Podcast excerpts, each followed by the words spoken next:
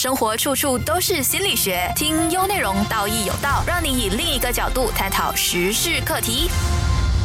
Hello，大家早上好，哇，欢迎回来道义有道，这里是道勇，我们线上有志伟。大家好，我是张志伟，马来西亚注册辅导员，我有十年的辅导经验，擅长在情绪抚慰、哀伤陪伴和人际沟通。好，志伟，我们今天我们讲一下一个相当热的话题哦，就是在台湾有某网红。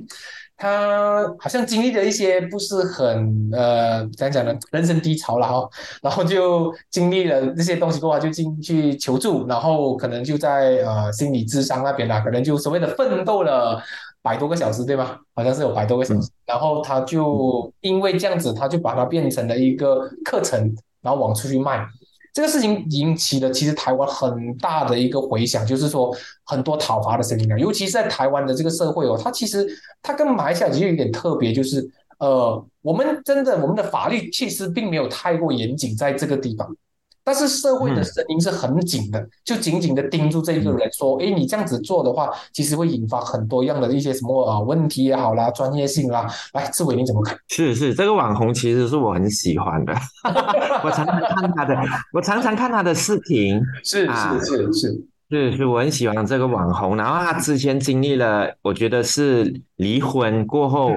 啊，也也自己的一些状况，所以他见了智商师，大概一百个小时。是是。那最近我也注意到这个新闻，只是我没有时间回复。可是过了一天过，哇，那个反应是非常强烈的，因为他最近推出了一个课程，是在描述说他在这个一百个小时过后，他觉得他自己成为了一个智商的学姐。嗯，所以他希望就是可以呃用他自己的经验来带领大家学习，然后觉察自己，然后甚至可以去疗愈自己。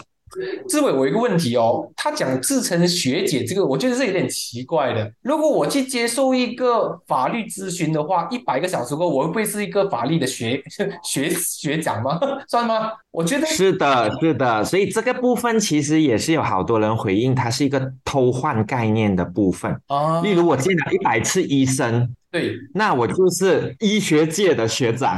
然后有有一些人也是故意调侃，那护士啊就服务了一百个小时跟医生，那他也是就是可能变成医生等等，所以这个点呢，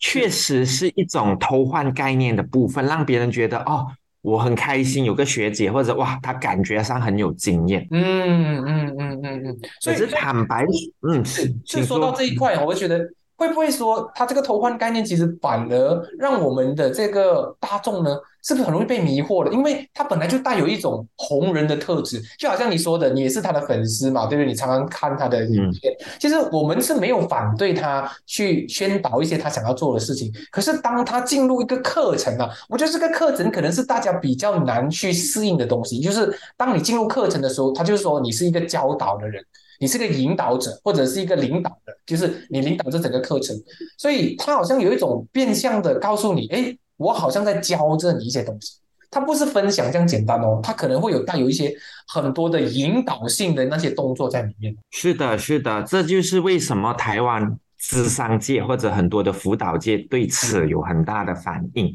因为坦白说，例如我看了，我因为有一些身体的状况，我看了一百个一百个小时的医生，或者常常看医。我必定还是有经验可以跟你分享，说哦，你要怎样处理呀？你要怎么看医生啊？或者你要注意什么饮食啊？这些都是分享来的，而这些分享也往往让我们可以多一个指引，多一个参考，它是好事，是啊。他因为这个偷换概念的部分，他会引领大家觉得说，我跟他学习，我其实就是在学习智商，或者我就在学习辅导。或者我就是在学习这，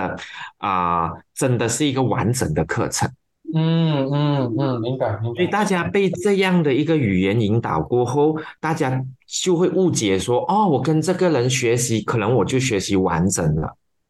可是坦白讲，你看医生也是，即便你可能看一百次、两百次，可是因为每个人的生命状态不一样的，然后每个人的就是。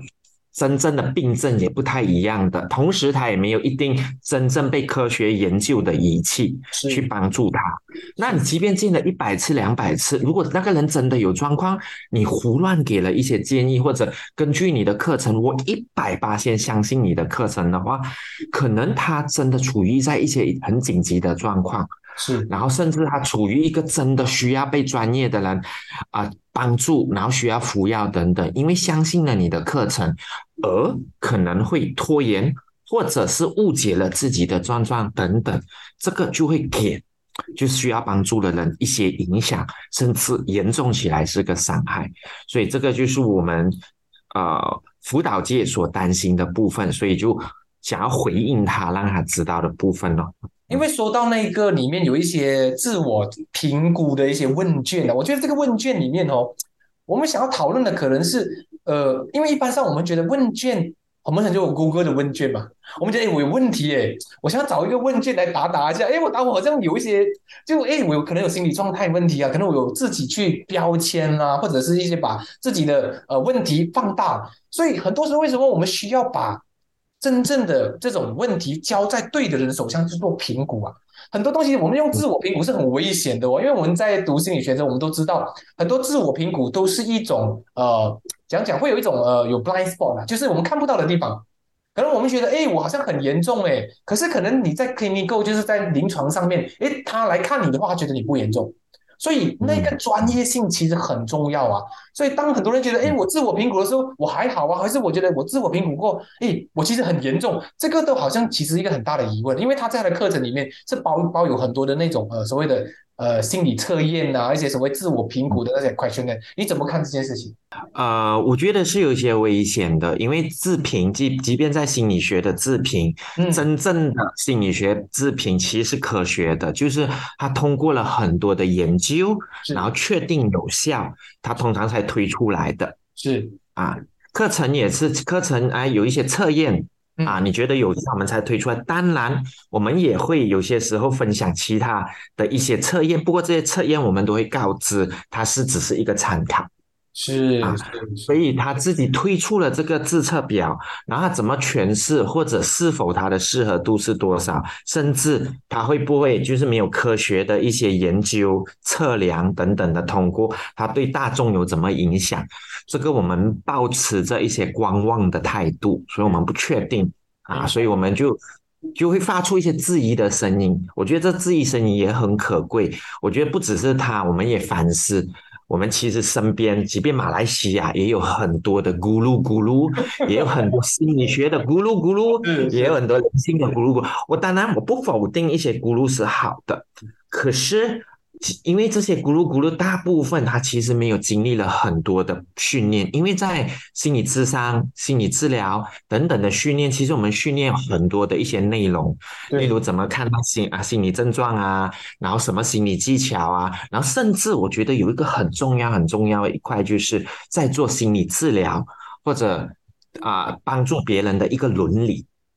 这件事情是很重要、很重要的，让别人知道说，我们尽我们的能力，不要伤害别人，然后尽我们的能力帮助别人。真的帮助不到，我们尽我们的能力去转介到他需要的资源。那个我们还下的咕噜咕噜啊，我发现到也是有这样的咕噜的存在的，就是呃，他们看起来好像是不是本科也好，我们觉得我觉得本科对我们来说，可能呃，我们专业的人会有一些。呃，怎么讲？有一些在乎或者执着吧。哦，我们就先不要讲那些本科不本科，可是他们自己看起来，很多人的侃侃而谈的课程本身是没有做治疗的哦。有非常多的人是他觉得他是上课，然后他教人，但是他教课过程里面他自己一对一的时候是私底下没有做治疗的。像你怎么今天怎么看这样子的情况？因为我个人觉得还是需要有一些治疗的背景，然后再加上一些呃可能。多年的学习哦，再出来教的话，可能那个效果会比较好。你怎么看？是的，是的啊。我先说，我们其实是有一些，即便不是本科，他在这个过程中，他学习到一些东西，例如经济啊等等啊，他有他的经验，他当然也可以分享。对啊，这是没有错的，他也可以分享。那在我们心理学上面，这样有一些经验，你可以可以分享。也可以分享的，我不拒绝，你是可以去分享，只是那个部分里头会有一些风险啊，会有一些的考量，我们需要注意的。例如，我曾经一个朋友，就是他生命中就是他的孩子有一些状况。嗯，然后他就遇到一个很大的灵性，就是很灵性的老师，然后就告诉他：“你为什么不参加我的课程？”哇，因为哦，就是你没有参加我课程，没有净化你的自己整个内心，你孩子才会变成这样。哇，用用这样的所以我的，我觉得有点有主下或者是一些恐吓的感觉。就对对对，是是，所以他他们把所有的因素变成一个个人的时候，那个妈妈已经觉得很内疚，孩子的状况可能也有一些基因的影响，她常常把责任已经拿在身上。这咕噜咕噜这样讲的时候，就把所有责任放在自己身上，更加自责、内疚，更加辛苦。可是这些东西的发生是有很多的因素的，所以不能只是把这样的一个因素。所以我我想要说的是，他。可能这咕噜咕噜他自己又被治疗过二三十个小时，甚至一百个小时，我们不知道。可是在这个被治疗的食食物被治疗的经验，它不代表你真正帮助别人的食物经验。对，因为在我们的在我们的辅导的一个。其实马来西亚辅导已经不算严谨，可是它已经有一些规范了。例如，我们的一些实习，最后实习我们要满足五百多个小时。对对。然后我们在最后实习之前，我们也要满足两百五十个小时在校内的等等。是。所以，我们总数要完成七百多个小时才成为这个智商师。对。或者辅导员。然后成为辅导员的历程当中，我们需要大量的被督导。然后被被被跟督导员常常的讨论，来意识到原来我的生命议题或者我本身的一些技巧，可能不太适合用在这个辅导啊一这个个案，或者是我自己的呃一些部分可能需要进步的，或者是我要特别设计一些方式来帮助这个个案，因为每一个个案都可能是不太一样的。是是是，所以实物经验或者是被这实物经验，还有一个师傅或者一个督导员，真正也是实物经验的督导着，我们才走完这个实物经验的道路上。是啊，这这样我所以这个是专业的培训，这个专业的培训，因为很多人会误会，觉得哎。我看到的是一个某某某某博士，某某某某什么什么，就是他们用那些社会的那些呃阶级的方式来吸引啊。哎，可能我是 doctor 啦，对不对？我是某某某某什么有效名人呐，或者是一些呃头衔的方式啊。我觉得我我们也要需要跟所有的听众们解释一下，其实很多心理学博士哦，他未必可以做智商的哦，啊，他未必会懂得去助人，因为大家会同意把心理学混淆等于。智商或者等于呃就是辅导，因为这个东西是呃两回事来的。他可能在他的领域里面他是心理学博士，可是这个心理学可能不是智商哦，可能也不是助人者的那一种哦，他可能是他自己的可能呃消费心理学，可能是犯罪心理学，甚至可能是一些其他的心理学的专业。所以很多人都一直误会哦，他会觉得诶，我的那个课哦是某博士某某教授教的，可是大家已经忘了其实。呃，所谓的执照或者是一些认定的一些能力哦，其实不是跟你的学位直接挂钩的啊。这个是这个你怎么看的？这个是是，我觉得这这件事情它有有有好有坏。其实我是一个不赞成执照的人，嗯，然后我是一个反权威的人，可是。不在乎，直到反权威，让多元进来，它是好事。就是我们可以听多元的学习跟声音，而不是专家一定是成为专家。可这个也迎来一些危险，就是我们变成没有权威，然后不把执照当成一回事的时候，我们整个过程可能很容易受伤害。是，因为你随便找一个人就帮助到你啊，这是一块咯。是，另外一块，我们把执照跟专家当做完全是一回事，然后。里头有个最重要的，没有去反思，没有去找资料，没有去参考，去去做一些反思，我们就很容易听到博士就误以为，例如像刚才说的，博士可能他只是某一个领域，甚至这个领域没有实务经验的，因为有些时候读博士他们都是做 research 很多，到最后可能他没有实务经验的，嗯啊，然后有一些心理师，他虽然说他是心理师，例如某某国家。的，然后你觉得他哇，一定是，可是你真正查那个国家的一个学习，他的硕士、他的博士，其实他只是读而已，他并没有实务经验，他也不需要通过实务经验去确实他就是真的有经验在这啊，就是可以毕业。啊。所以我觉得那份珍贵的部分就是，有些时候专家跟执照很重要。我们可以做参考，同时专家执照，例如我其实常常鼓励，就是你要确定这个人是心理智商毕业的，那他读的证书一定是有通过实务经验。如果你是真的要被他治疗，嗯，然后啊，例如某一些课程啊、催眠啊等等的课程，你要确定他整个课程的 background 是怎样，他真的有实务。然后当然如果有这个部分，再配合他真的是。啊，智商辅导经验的人更好，因为他有更多伦理、更完整的一个学习在里头，所以这些都是重要的。回到来那个我们的主题了，就是我们要如何可以让我们所有的听众，因为听众们都是一般上我们都是普通人呐，然后我们真的就是。因为网络有很大的影响啊，有时候我们看到网络的一些介绍、一些广告，我们也分不清说哪一个人是所谓的我比较适合的，还是我要怎么去确定呢？呃，志伟，你有什么样的一些小贴士给我们的听众们？OK，那我们确实，当我们要寻求帮助的时候，我们也是会有很迷惑，到底他是不是真正的。呃啊，适合的人，或者他是真正可以帮助你的人，所以如果看你要寻找哪一个部分，例如啊，如果你是寻找辅导员的话，其实，在马来西亚，所有的辅导员都需要被注册的。嗯啊，你只需要进入冷巴克考试的这个网站，或者是你直接在上面打那个人的名字，然后打。马来文考试了还是什么，或者伦巴克考试了，有些时候你直接可以找到的。不信你可以打林道勇，L I M C O Y O N G，然后打伦巴克考试了，你就找得到了。所以那时候如果是注册辅导员的话，你就知道，因为虽然说啊，有些时候啊，证照不代表一切，可是有证照也是相对的比较安全。所以他是注册辅导员的话，你会比较安全哦。那么我想问一个问题哦，会不会有人问的是，那么有执照就真的会比较有效吗？难道难道没有执照就没有效吗？嗯，这个怎么看？OK，我先说，当然有执照的人也未必做得好，在某一些时候，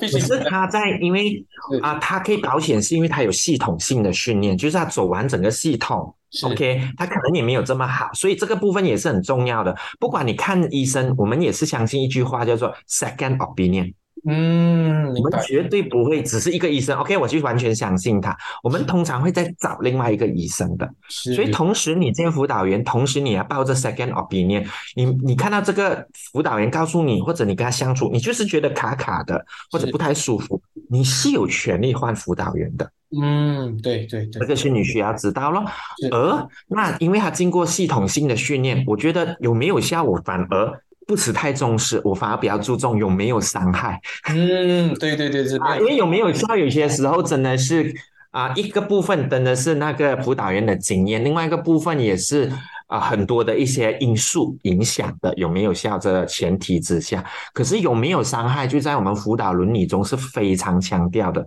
即便你去去到没有效，可能它的伤害度是会降到很低的。明白，明白。这个我觉得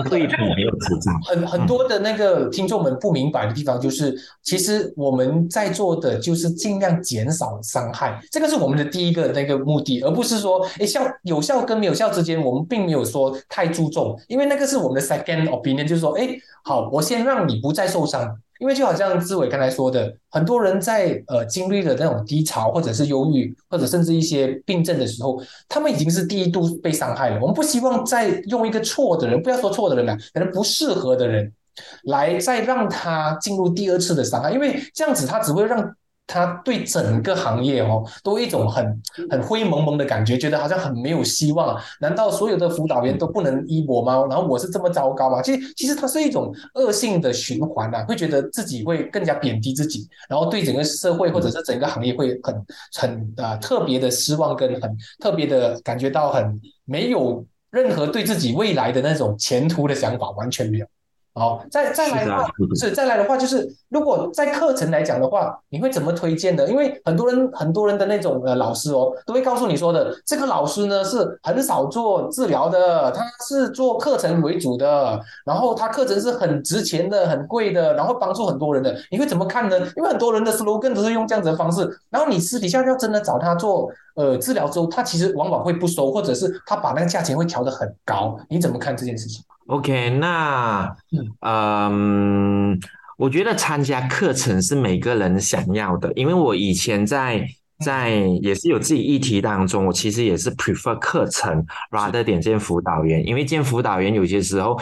你要冒很大的险，你不懂那个人怎么看你啦等等。课程它的好处就是你可以坐在后面观望，然后觉得适合了你再过去，所以它就有一点不同。好啊，可是我反而比较鼓励，就是如果你真的生命中有特定的议题，或者你真的很多情绪，我不太鼓励你参加课程，嗯，因为你整个的状态其实反而你找到一个人仔细的分享，然后在分享过程中，那个辅导员可以为你针对性的做一些探索，或者啊一些治疗的方案，反而更加有效。这是第一点哦。如果你有特定的议题，我比较鼓励你见辅导。是，那很多的课程这个部分呢，我觉得你自己就要思考一下咯。嗯，例如哈，可能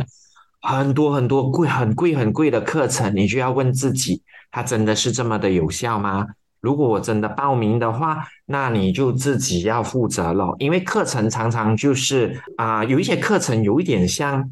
讲讲，让一下子很正向。啊！可是你底下的一些议题或者底下的一些重要的东西没有处理到